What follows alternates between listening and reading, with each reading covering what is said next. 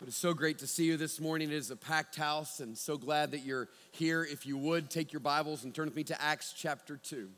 Acts chapter 2. It'll take us a little while to get there, but we will get there to the last few verses of Acts chapter 2. I am excited about this morning. I've been talking about this morning for a while, and many of you that came in this morning said we can't wait uh, to hear what you have to say this morning. And uh, I have to tell you, though, I am, I am breaking every possible church growth rule this morning because the way this works is that you have a lot of people on Easter more than normal, and they come, and if they like it, they come back the next week. And so the next week is actually maybe even more important. Uh, as I said a minute ago, one of our community groups had 11 visitors, so I know there's a lot of 11 visitors, and many more I know. Uh, but instead of just doing what I normally do week after week, I'm doing something dramatically different than I ever do. I've been here 16 months, the first time I've ever done anything like this. And the truth is, this morning we are going to have a little bit of a, a, family conversation.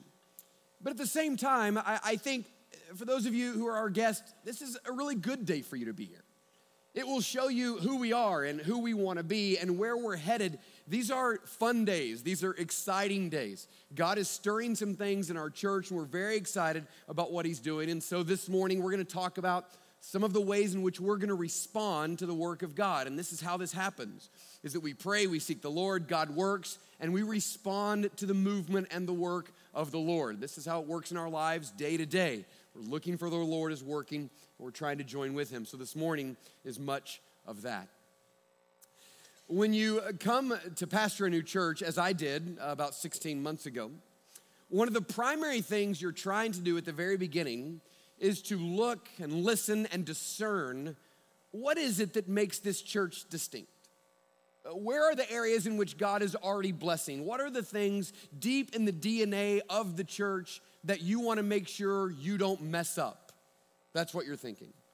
Now, I know everyone's thinking, well, new pastor, a lot of changes, and certainly there's truth to that. There uh, have been changes, there will be changes, and that's part of the equation. But the primary issue is not change. The primary issue is what is it that God is doing? What has God invested in this church? And I just wanted to be real careful that I don't mess up the really good stuff that's happening here and has been happening here for about 107 years. God has done a lot of good things in this church. And I think about that, and I think about the history of the church and uh, the over 40 years of the faithful ministry of Brother Bill. And man, there is, there's a great legacy at Prince. There is a legacy of solid preaching. There is a legacy, my goodness, if you look at the history of this church, a legacy of faith, of a group of people who moment by moment stepped out in faith and walked in faith and saw God show up. There's a legacy of generosity. There is a legacy of, of faithfulness, and there is a legacy of, of missions.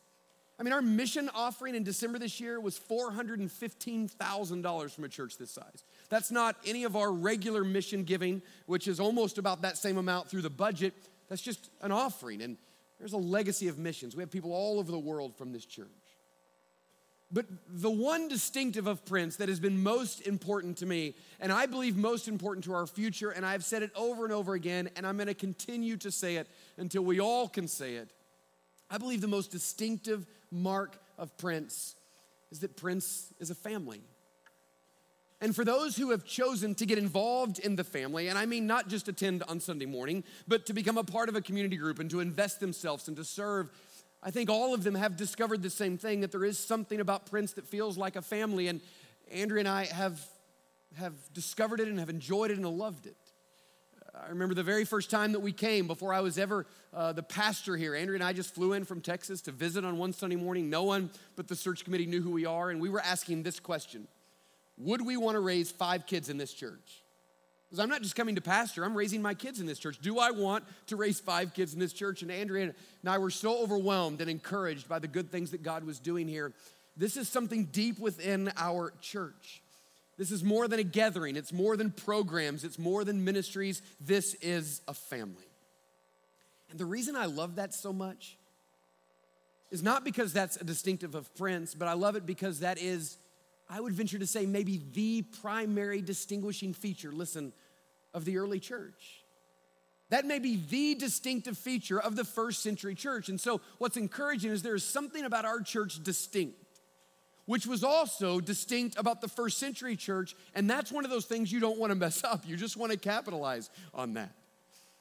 The Bible is filled with metaphors for the church. The church is like a body, the church is like a house, the church is like a temple. Do you know that family is not a metaphor for the church? The church is not like a family, the church is a family. We're not trying to pretend to be a family. The church is a gathering of those who have been born again, meaning that they have come into new life in Christ and they've been born again into a new family in which Jesus, according to Hebrews 2:11, is our brother, and he's not ashamed to call us brothers, which is an amazing statement. He, through his sacrifice on the cross, has allowed us to be adopted into the family, joined to the same heavenly Father. And so it is that we're not just like a family, we are those who have been adopted into the family, united to Christ and ultimately to God the Father. Therefore, we are brothers and sisters, very real brothers and sisters brought together by Jesus Christ. The glorious thing about the church is the church is this very unusual multi generational family gathering. And this is why Romans 12, 10 through 11 says that we should love one another with brotherly affection. Why? Because that's the reality, that we are family. I don't know if you've ever noticed this, but there's an interesting transition that happens in the New Testament. 30 times in the book of Acts, the word disciple is used, 30 times.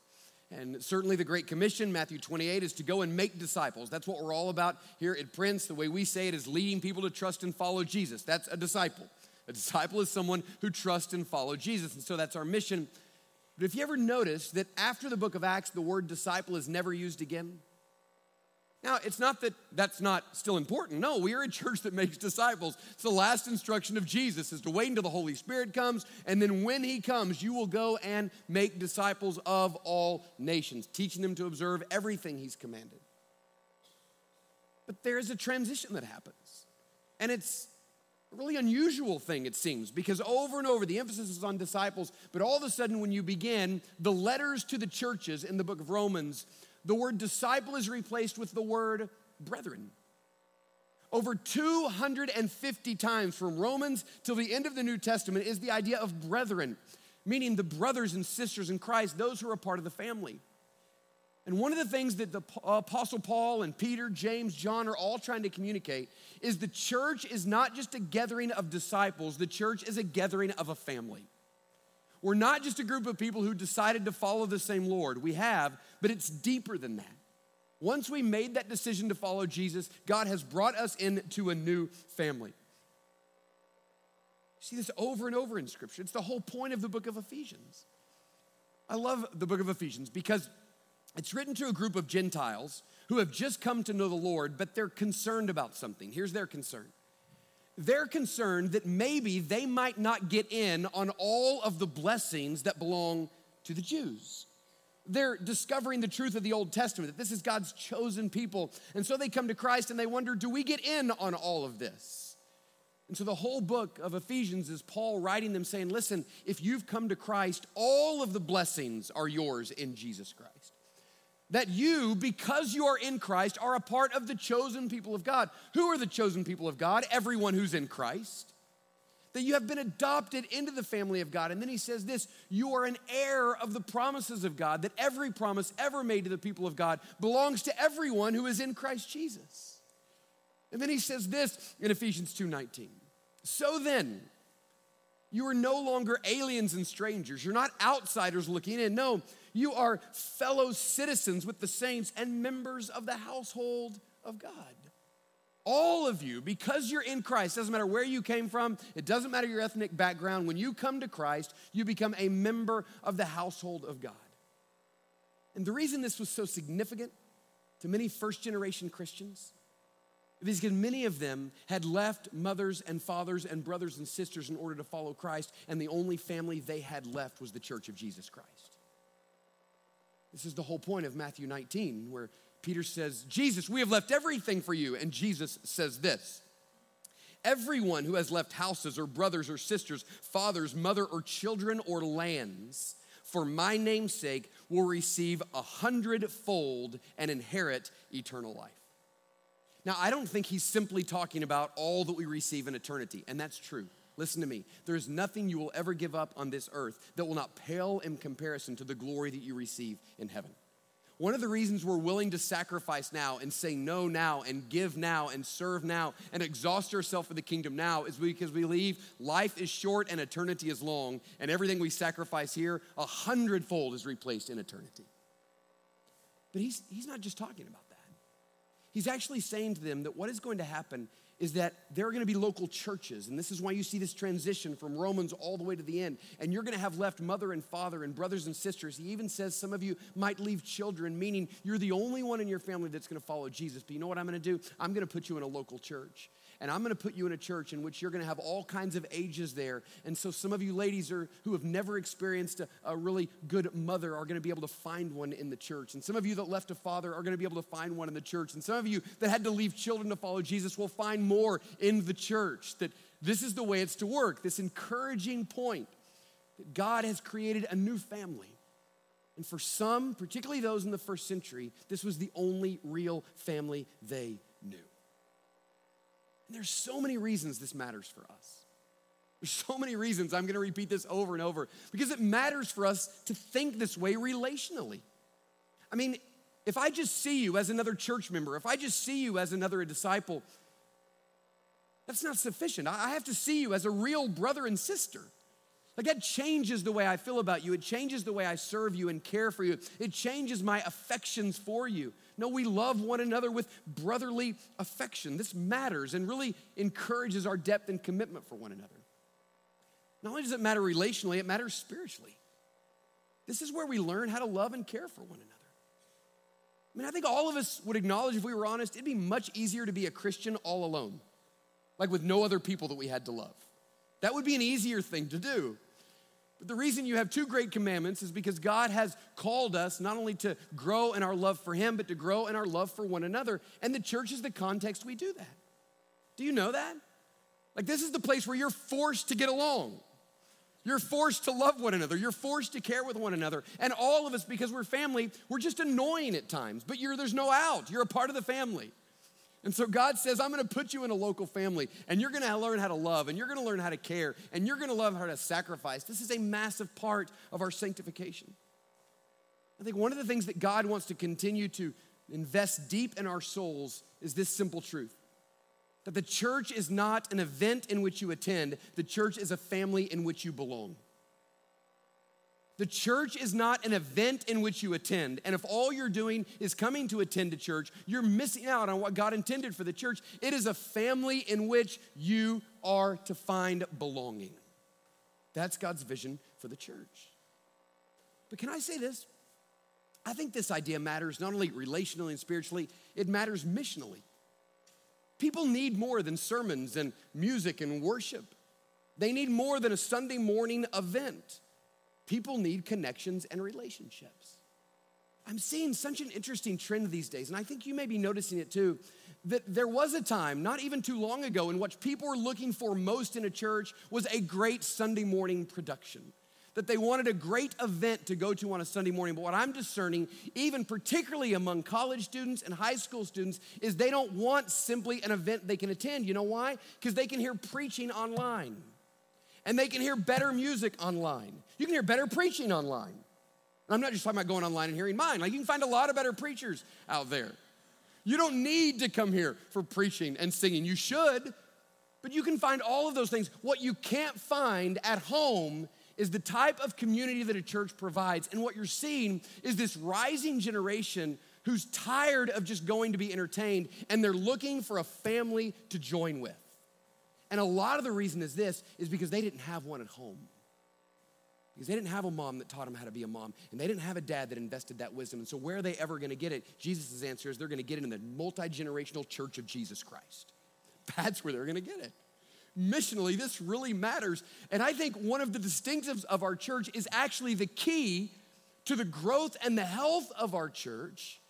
And then we have an opportunity to say, listen, we want to be a place in which there is family. Come here and experience what you need most that relational connection through Jesus Christ. And you know, I think one of the reasons we know that this is resonating with people is because our church is, is growing. I mean, by God's grace, the church is growing, and it's not just because of the preaching, and it's not just because of the music, it's not just because of Ryan's incredible hair. There's a lot more to it than that. It is ridiculously great. I just, I hate it every time. Where is he? It's pitiful. If I had that hair, we'd be running 5,000 in three weeks. I guarantee you that's true. No question in my mind. Part of this fundraiser is hair transplants. We'll get that in a minute. So, now listen, they're looking for more than that. The truth is, is, is we're growing not just because of the music and the preaching, we're growing because there is something distinct and unusual about our church. I'm telling you. You've heard me say it before. I'm asking college students, why would you drive all the way out here and pass 10 other churches on the way? And multiple of them have said the same thing because Prince feels like family. It's one of the distinctive things of our church and the distinctive things of the New Testament. And so here's our commitment as a church. Listen, here's our commitment. Our commitment is to continue to grow for the glory of God. Why? Because a lot more people need to know Jesus.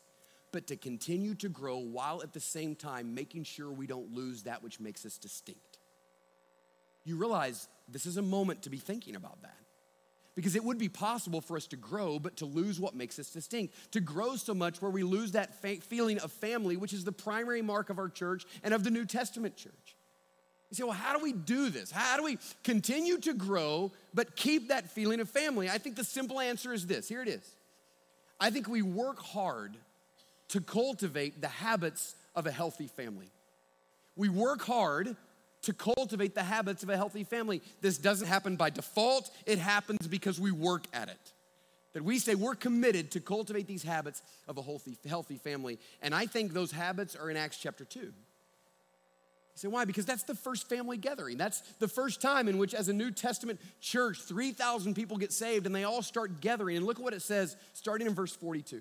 If you're there in Acts 2, say amen. Verse 42. They devoted themselves to the apostles' teaching and fellowship, to the breaking of bread and prayers. Can I just stop right there and say, every generation tries to recreate church and make it something really exciting and relevant. Do you realize at the end of the day, 2,000 years later, we're still doing the exact same thing? We're gathering for preaching and singing and fellowship. It's not that complicated. Can I just say that? And all came upon every soul, and many wonders and signs were being done through the apostles, and all who believed were together and they had all things in common, and they were selling their possessions and belongings and distributing the proceeds to all as any had need. And day by day, attending the temple together and breaking bread in their homes, they received their food with glad and generous hearts. They were praising God and having favor with all the people, and the Lord added to their number day by day those who were being saved. You say, what were they doing when the family gathered? Well, they were teaching and they were fellowshipping, they were worshiping, they were praying, there was communion. They were sharing with one another as anyone had need. There was eating together. And it says that they would assemble together in the temple. And then when they get done with the temple, they would go home and they would meet in homes. And there was this togetherness. What I love about this passage is twice it mentions this idea of being together. That they weren't just eating, they weren't just giving, they weren't just worshiping, fellowshipping, they were together. There was something in them at the very beginning that longed together, together to cultivate these habits of a healthy family. And this is exactly what a church family does. It's the way that God intended it to be. One of the things that encourages me about the end of Acts 2 is what I see in there is our discipleship pathway. So we say our mission is to lead people to trust and follow Jesus. You say, well, how are you going to do that? It's through our discipleship pathway. We're gonna equip people to live a life of worship, a life in community, and a life on mission. Everything in Acts 2 is worship, community, mission. It's our open relationship with God, hearing teaching, praying, it's our inward relationship with one another where we're learning how to share with one another and eat together and fellowship together. And it is outward life of mission because day by day God keeps adding to the church. And by the way, I think one of the reasons God was adding day by day is not simply because of the power of the preaching of the gospel, because the power of the testimony of the gathered family.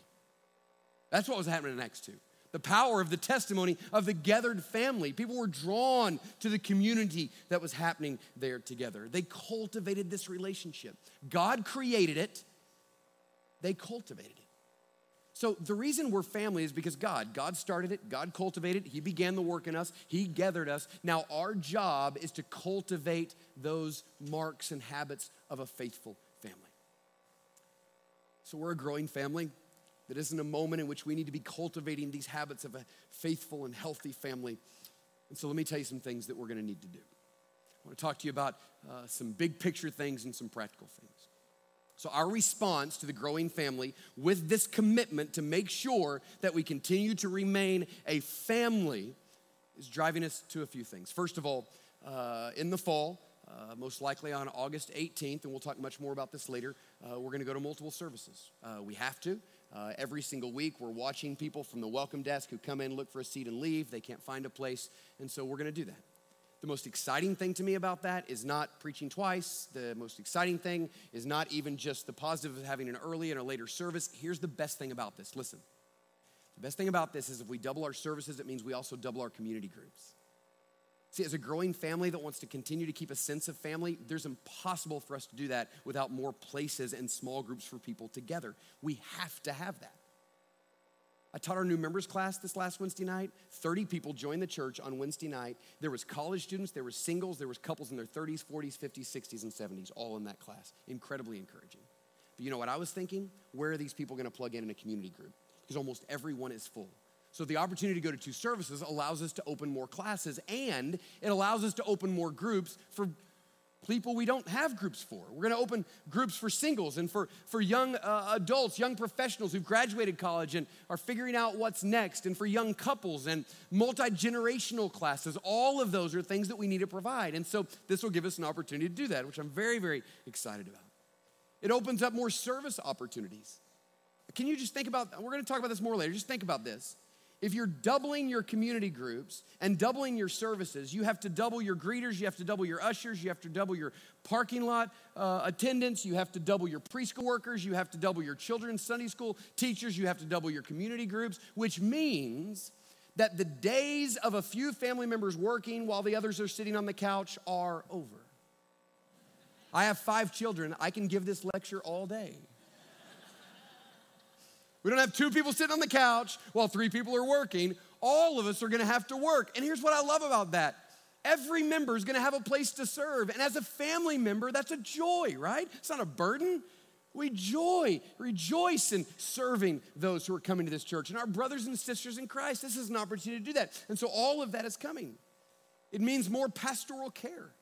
I'll address this at a later date, but we are even staffing wise and budget wise really addressing the need. Though, as a growing family, we need more pastoral care.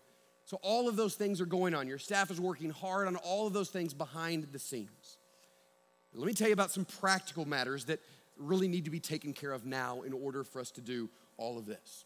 So, I'm going to tell you a few things here, some of which are very exciting, some of which are frankly not exciting at all. Okay? I'm just going to tell you right now. Some of them are not exciting, they're just necessary. Think about it this way it's exciting to add on to your home or redecorate a room, it's just necessary to get a new air conditioning, right? This one's not exciting, this one's exciting, but they're all necessary. So I've got some exciting and just some necessary things. And they're not long term, 10 years down the road things. They're right now things that need to be addressed at this very moment. So I'm gonna give you four essential needs. You don't have to write these down. You know why? Because the end of the service, you're going to get one of these. Put that on the screen right there. Look at that. Front and back, trifold. You're going to get that, all right? I'm not going to give it to you now because you'll stop listening. You'll get this as you leave today, so just listen. This lays out four essential needs right now, okay? It's about to get fun. Just wait just a minute, all right? The first one is this we just need parking. Can I just say that? We have to have parking. Uh, right there is uh, the outside of entrance D, right there, where we already have about 50, 60 people parking every single Sunday. It's great on a day like this. On a day like Easter, when people are parking there and it's muddy, it's not so great. I talked to a family recently that comes every single Sunday, and uh, they have uh, a child who is in a wheelchair with some special needs they said, Pastor, is there any way, there's never any handicap parking left, is there anything we can do? Because we've been parking every single day out in that dirt. And so we get the wheelchair out and we pull it through the mud and we get it up on Sunday morning and we've worked that situation out, but we have a lot of those. A lot of things like that. We just need more parking. So what we're gonna do is right outside of uh, entrance D, where people are already parking, we're gonna add 123 new parking spots. Isn't this so exciting? I thought there'd be a standing ovation right there. 123 new parking spots. Thank you very much. This crowd is very excited. It's gonna be great. Let me tell you one of the other things we're gonna do. The excitement's not so great when I have to beg for it. But anyway, one of the other things we're gonna do That also is going to give us a new entrance and exit to Ruth Jackson. The reason that's important is because when two services start, you may have experienced this last week, we need making sure everyone is coming in the main entrance and out another exit. And so this gives us a new entrance and exit. That's already been zoned. Uh, it, we've already got bids on it. We can start that right now. It's ready, it's approved. We're ready to do that. So 123 new parking spots. Second of all, issues of visibility and property, okay? A couple of things. We need to update some signs uh, I'd like to put the word church on our front sign just because we're a church here, so I'd like to do that. There's some other signs. It's funny, that's like the cheapest thing of all. It's the thing everybody's most excited about, so we'll do that. Uh, let me tell you another thing you may not know. There are 14 acres on the corner of Ruth Jackson and 78, okay? You know what I'm talking about? Right? 14 acres, absolutely prime property, uh, which when we purchased the rest of this property, we got an option on, which lasts us a couple of more years. That 14 acres is ours for $262,000. It's ridiculous. And uh, we need to purchase it. We need to buy it and we need to be done with it. It's critical for visibility for our church long term. We'd love to get a bigger and better sign out there, uh, better than the white wood one that's been there, I think, since Jesus first came. So we want to do a little bit better on that. Uh, but that is a key piece of property, and it's not an exciting thing. It's just we got to do it. Like we just need to be done with that and get it. So we've got to get the, the uh, visibility and property. The third thing is this. This is the this is the least exciting, but hold on, it's going to get more exciting in a minute. We have 220,000 square feet of indoor property, indoor buildings, 220,000 square feet. We have no maintenance building whatsoever. We're spending a lot of money outsourcing things that we could do here, repairs that we need to make, things we need to build, things that need to be assembled, all of that uh, is happening, and we just we have to have a maintenance facility. It's not expensive, but right behind our current uh, the radio station building, right behind there, we've got a place we can put it back in the trees. We can get a new road for it. One of the reasons it's important is because once we build parking, we lose all of the parking for our buses. Not just school, but the buses, the vans that are picking up our senior adults on Sunday morning and on Wednesday night and for special events. There's no place left for them. So we'll put a new driveway up there so that they can park in that facilities building. It's just something that absolutely has to happen. Again, not exciting, but it has to happen. All right, I've got one more, and this is more exciting. Are you ready? We've got to get parking. We've got to take care of visibility. We just need to buy that property. We need to take care of facilities. But here's the other thing we need. If we're going to continue to maintain our growth while at the same time keeping the feel of family, we have to have a fellowship hall. We have to have a place where the family can gather and eat together. I love our atrium, it's wonderful, it's beautiful, but almost every event we have there is overcrowded. We need more space for our men's breakfast. We need more space for women's events. Our XYZ monthly meeting is uh, almost at capacity. Our Wednesday night dinners are at capacity. And so we need a place to do that. Now, listen, our first thought was let's expand the atrium and build a big fellowship hall there. We got some people in, some architects, those who do church work. We're talking at least $7 million to expand the atrium, build a new building. Adding on to this facility is extremely expensive. Will we do that someday? Maybe so. But I don't want to engage in a three year capital campaign with you in order to do that because we need something now. So we started having some thoughts. What, what if we just took some of our beautiful property right out here, outside of Door D, there, just really close where our cross country trail already is? What if we just built a big party barn? Just a big, fun place together and to be excited, have big fellowship hall. So I threw that out to a few people and they said, well, the idea of a barn isn't super exciting, but I do like the idea of a, a fellowship hall. And so if we'll go to the next slide, this is kind of what we've decided to do. We do want to build a beautiful facility outside, right out here. That top picture is best case scenario, the bottom is worst case scenario. It's gonna be somewhere in the middle there. I wanted you to see that. Uh, but here's what we need we need a large open space together for all kinds of different things. We have a beautiful location. And if you walk out door D and go to the sidewalk, it takes 40 steps to get from that to that building. It's right there. We'll still have a driveway going through where you can drive through, drop off golf carts, all of those things to help people get back and forth from there. But we have to have something like this. Now, if you look at the next slide, a couple of things you need to know an 8,000 square foot open room with a kitchen, bathrooms, a huge indoor fireplace, a large outdoor patio, meeting rooms on the side. Uh, all of this in this facility used for men's ministry and women's ministry, like I said, XYZ. Uh, one of our hopes is on Sunday morning, this will be a place where our college ministry will meet. Our college ministry is growing. We need it to grow more. we don't have a place for them to meet. So we would love to see our college ministry just increase in size, and this would be a place for them, but we need it for all kinds of other things. And you know what I was telling Sky this morning? Almost no church does Wednesday night dinner anymore. Have you noticed that? That's kind of a nobody does that anymore. But we do it. And you know what? I love it. It's one of my favorite times of the week. I know some of you can come, some of you can't. We come because there's seven of us and it's a $20 family max. I'll be honest, that's the reason we come. The fellowship's good. Feeding my family for 20 bucks, I mean, it's unbelievable. You know what I, I, told Sky? I said, instead of canceling, I'd like to see it doubled. What if we had 500 people? We have about 300 coming now. It's totally packed out. We're having to get people to get up so more people can come. These are the kind of things that build family. A place after service to go and say, let's just have lunch out, out uh, uh, over in the other facility this afternoon. Those are the kind of things that begin and continue to cultivate the family feel that is in our church. It's something that we need to do. Now, you say, well, this sounds great, but what are we going to call it? The barn doesn't sound great, okay? Let me tell you a little story here. Stay with me. I'm almost done. I'll tell you a little story. I was thinking about this a lot We've been talking kind of internally about it. One night I couldn't sleep because I was thinking, can we do this? How are we going to do this? Is this the right thing to do? I couldn't sleep. I got up, I opened my Bible to my daily Bible reading, what was next, and I went to Exodus 32. Exodus 32 is when uh, the Lord knew the people who were wandering through the wilderness needed a place together. They needed a place to meet, not only meet with God, but meet with one another. And He told them to build the temple and the tabernacle. And it says there, the most amazing thing happened. Moses just told them what they needed, and it says they all came with a generous heart and a willing heart. God stirred that heart up within them, and they accomplished what they needed to accomplish. Everybody brought things, and I thought, you know what, Lord, if you've stirred up a generous and willing heart before, you can do it again. That's a passage I've read all week to continue to encourage me.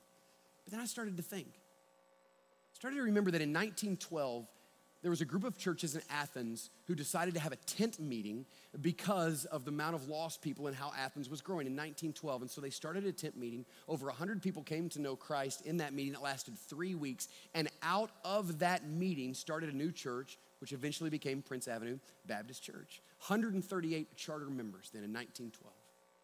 And the first name of that church was the Baptist Tabernacle.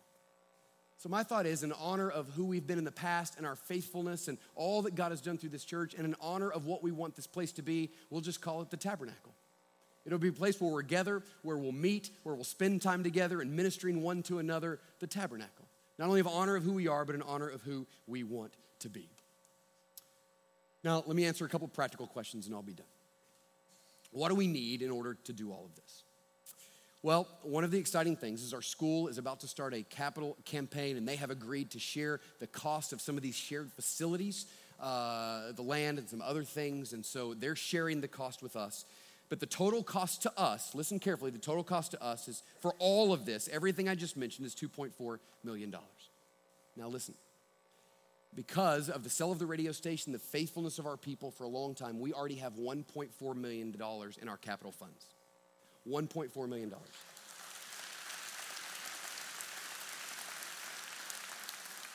That's not including our operating fund. Someone said to me yesterday, why don't we use the 461,000 we're over budget because we need a healthy operating funds and this surplus is actually really getting us to a healthy place. So we've got to keep operating funds, but 1.4 million right now in our capital funds, which means in order for us to do all of the things I just mentioned, build the building, the parking facilities, all of that, uh, we need to raise a million dollars.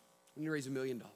A part of that, a million dollars, is a fund that we're beginning for family benevolence. The family is growing. We need more benevolence help. We've got $25,000 set aside to help a new benevolence fund because the internal needs are getting higher. You say, well, how are we going to get a million dollars? Here's the answer we're going to raise a million dollars in five weeks. Okay? We're going to raise a million dollars in five weeks. This is not a big deal. I don't know if you're quiet just because you're usually quiet or. So on May 12th, not this Sunday, not next Sunday, but the next Sunday, we're gonna start with one big offering day, okay? One big offering day, and we're gonna go all the way to June 9th. That's five Sundays. And everything given to the building fund within those five weeks is gonna go to this project. We're gonna not do pledges, we're not doing commitment cards, we're just going to give what we can give in five weeks, and whatever we have, we're gonna build. We're not gonna take any debt, we're just gonna trust the Lord. Let me tell you something unique. I'm not gonna report back how much we have in five weeks, I'm not gonna know how much we have in five weeks. We're just gonna get to the end of the five weeks, all of us doing what we can, and we're gonna see what we've got. I'm not gonna come and beg you every week. I'm gonna trust that you're gonna pray, and I'm gonna trust that you're gonna listen to the Lord, and I'm gonna trust that you're gonna give according to your means. And that's the way this works. The way it works is this every, listen to me, every family participating. Everyone. Everyone. I believe if you pray and you ask the Lord what to do and you do it, we're gonna have no problem doing this whatsoever. And I'm gonna ask you to give according to your means. For some of you, $100, amen. Thank you. This one guy is giving. He's excited. He's writing a check right now. Listen to this. For some of you, $100, $200 is a sacrificial gift. Can I say something else? For some of you, $50,000 is not a sacrificial gift. You don't feel that. Some of you, $100,000 is not a sacrificial gift. I'm gonna ask you to give according to your means. We're gonna see what we have in five weeks, and I absolutely believe that if God is in this, which I believe He is, we can do it. You say, well, why are we doing this now? Because I don't wanna wait to the fall and mesh up our missions offering, and I wanna wait till next spring. You know why? Because we can't wait a year and a half for parking. We can't wait a year and a half for the rest of this. Now is the time. We need to do it absolutely right now. And so we're just gonna do it a million dollars in five weeks. If you're in, say amen. Amen. amen. I'm videoing everyone who just said amen. Listen, I, we have taken this to so many different people getting feedback. I really believe this is possible. Let me tell you two reasons it excites me so much, and we'll be done. The first one is this it excites me because it helps us preserve what makes us distinct. Every single thing we're talking about is making way for the family to continue together, a place for the family to enjoy. All of this continues to preserve what makes us distinct. The key, I believe, to us moving forward as a church and continuing to grow. But the second reason it excites me is this is that in Joshua chapter 4, we talked about the way in which God takes moments and turns them into monuments so the next generation can praise the Lord for what he's done. I believe this moment is going to be a monument in which we're going to see what God can do. And I think we're going to rejoice in the goodness of God and the generosity of God's people. We're going to rejoice the whole way as we see God do this. This moment will be a monument. So here's what we're going to do today we're going to start praying. We're just going to start praying. We're really going to pray. We're going to pray for ourselves. What do we want to do? We're going to pray for willing and generous hearts. God has to stir that up in the people. We're going to ask God to make this into a moment that's a monument. We're going to start praying and asking God to move and asking God to work. We're also going to remain faithful. We're going to keep engaged. We're going to keep involved. We're going to be ready to serve and to do what needs to be done in order for us to continue to grow. And listen to this even though we're full, we're going to keep inviting people to come to church and to follow Jesus Christ. And even this morning, if you are not confident that you're a part of the family of God, by trusting in Jesus Christ, you need to join the family of God and then find a local family in a church to join as well. God is building a family. And it is in that family, not only when you learn how to belong, but it's a place in which you learn how to follow Jesus. Praise God that in his sovereignty, he didn't just assemble a group of coworkers, he assembled a family. And that's what he's doing.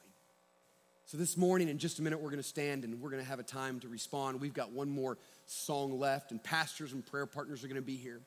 Can I just say to you, if, if you need to talk to someone about a prayer need or your relationship with Christ, would you come and talk?